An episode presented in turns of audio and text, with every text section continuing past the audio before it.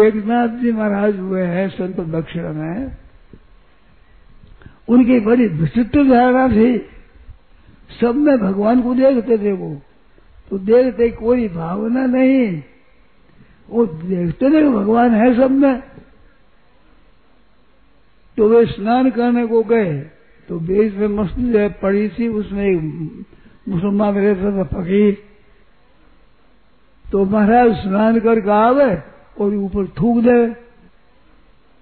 तो महाराज पीछे जा स्नान कर आवे फिर थूक दे। एक सौ आठ, दस दफे थूक दिया। और वो तो आप रसी आवे, और क्रोध करे वैसे शांति से तो चले जावे।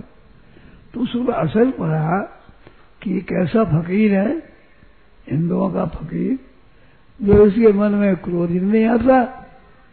वो गृहस्थ थे, साधु नहीं थे। गिरजाबाई नाम की उनकी स्त्री थी। हरि पंडित उनके घर का था? गृहस्थ रहते हुए भी जैसे ऋषि मुनि संत महात्मा हुए, ऐसे वो संत थे। तो मुसलमान पगा पड़ गया कि महाराज, इतनी बार मैंने थूका और आपने गुस्सा किया ही नहीं।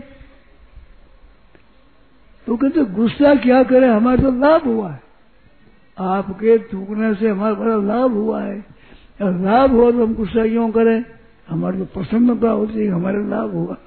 अब उसके समझ में नहीं आती कि लाभ क्या हुआ इसमें। हमने थूका, परिश्रम पढ़ा, आप फिर सुधार किए, फिर आए फिर आए।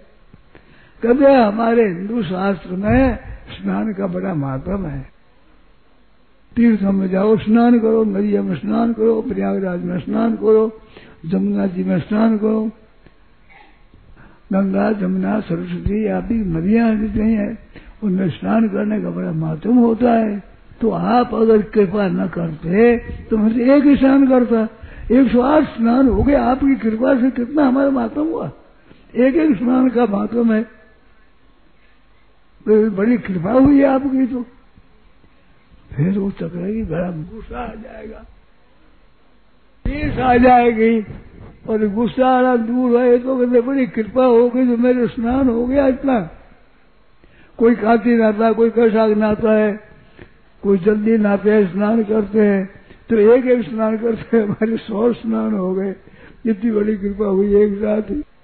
नहीं तो मैं थोड़ा ही करता स्नान, मैं एक स्नान कर लेता। आप आपके स्नान हो गए। तो वो देखते थे कि ठाकुर जी है और मेरे को स्नान कराने के लिए कहते हैं।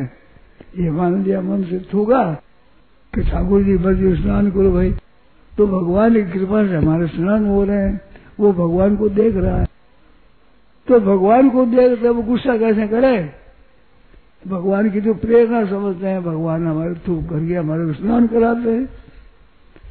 तो उस निज प्रभु प्रभुमय देखें जगत का आसन करें, विरोध विरोध किसी के साथ करें। विरोध है ही नहीं मन में। मन में द्वेष है ही नहीं। बैर क्यों करे?